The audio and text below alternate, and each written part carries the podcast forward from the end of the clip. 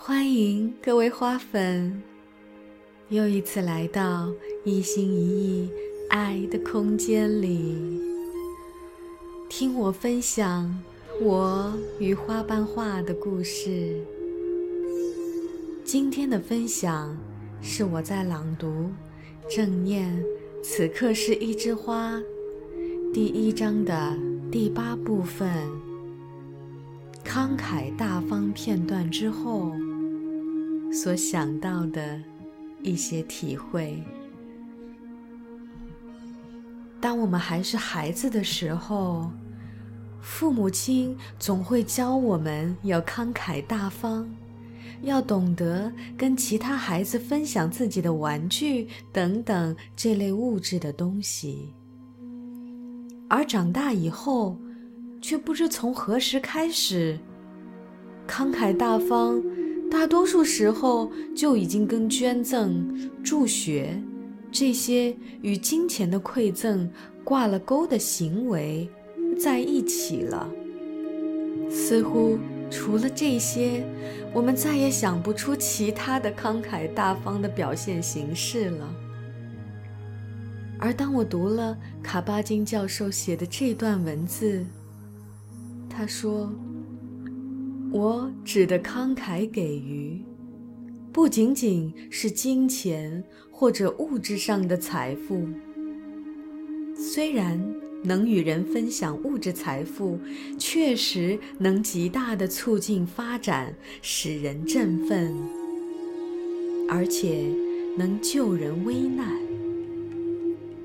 相反，我在此处想说的是。你要修习与人分享自身的充实，分享好的自我，分享自己的热忱、活力、精神、信念、坦诚，以及最重要的，你的存在。与自己分享，与家人分享。与世界分享，不要以为自己给不了那么多，相信自己其实比想象中更为富有。尽管给予，就好像自己的财富取之不尽一样，给予吧，像君王的恩赐一般浩荡无垠。这不就是对现实最好的提醒吗？读了这段话，也让我想到了我在花瓣画沙龙中的一些体会。当朋友们被我朋友圈里所发的花瓣画所吸引时，强烈要求开沙龙的时候，我也就顺应大家的呼声，开启了我的花瓣画沙龙。因为我深知每个人制作花瓣画的制作体验将远远超越了一般的手工劳动所能带来的移情效果，所以为了让沙龙的学员可以得到手工劳动以外的更深层次的心理疗愈，我就把我所学的色彩心理、能量精油与花瓣画。巧妙地结合一起，来设计了我的沙龙。就这样，一批批伙伴来到了我的花瓣画沙龙，让我遇到了相识的，也有很多并不相识的朋友。而且，来参加沙龙的伙伴都会非常愿意分享给我他们的体验和感受。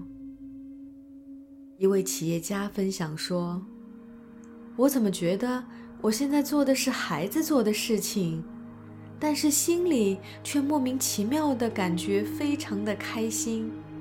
我们能不能下一次再做一幅大一点的花瓣画呢？”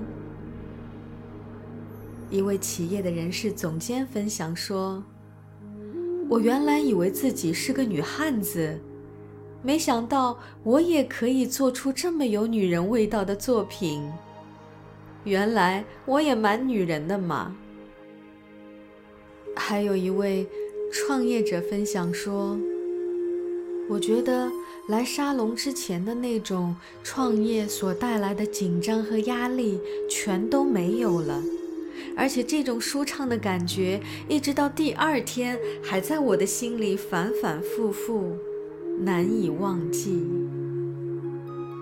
一位企业管理者分享说：“在花瓣花沙龙之后。”我到操场上跑步，心里还一直流动的那种温暖的感觉，觉得生活是如此的美好。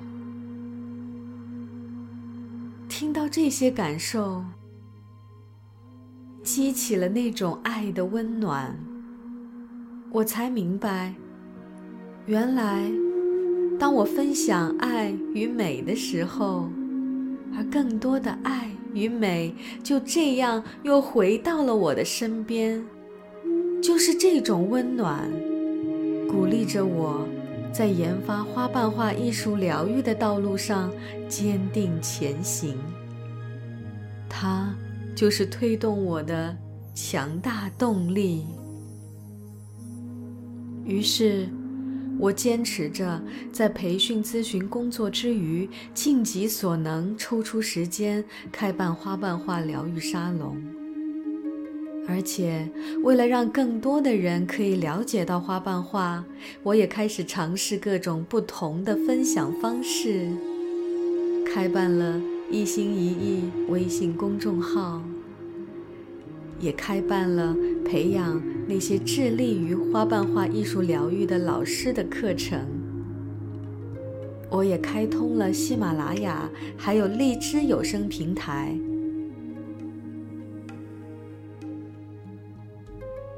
我也尝试把课堂搬到了荔枝微课，把我总结的一些知识和心得无偿的分享给大家。就这样，我乐此不疲地探索着各种可能的分享方式。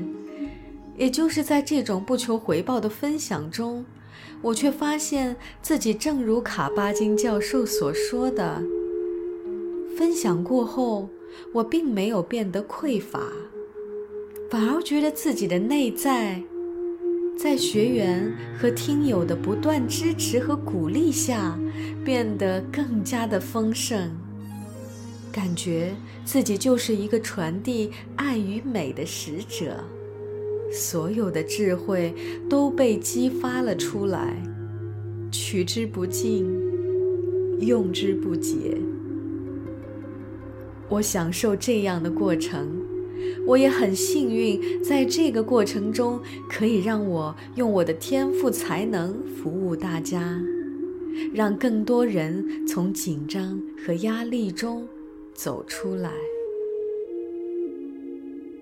现在，我才真正理解了“慷慨大方”这四个字。这些就是我读了慷慨片段之后想要跟你分享的。就让我与你们分享我的充实，我的好的自我。我的热忱，我的活力，我的精神与信念，我的坦诚，以及最重要的，我的存在，还有我们的存在。如果我的这些分享也能够滋养你，能够让你受益，我也就心满意足了，无需。任何回报。谢谢大家的聆听，希望在下一段的分享与你再次相遇。